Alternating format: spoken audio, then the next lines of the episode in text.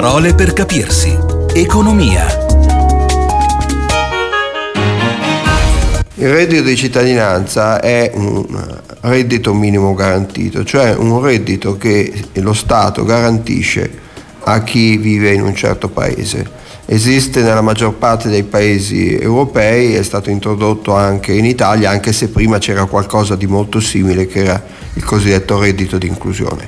Come funziona? Se si fissa che il reddito minimo che uno eh, deve avere, cioè che è garantito dallo Stato, è per esempio di 780 euro, allora lo Stato ti dà quello che ti serve per raggiungere quei 780 euro. Se tu hai già un reddito di 500, lo Stato ti dà soltanto 280. Se tu hai un reddito di zero, ti dà 780. Dopodiché, con questi soldi che ti dà lo Stato, tu comunque, cittadino, hai un reddito di 780 euro. In questo senso, per questo si chiama un reddito minimo garantito.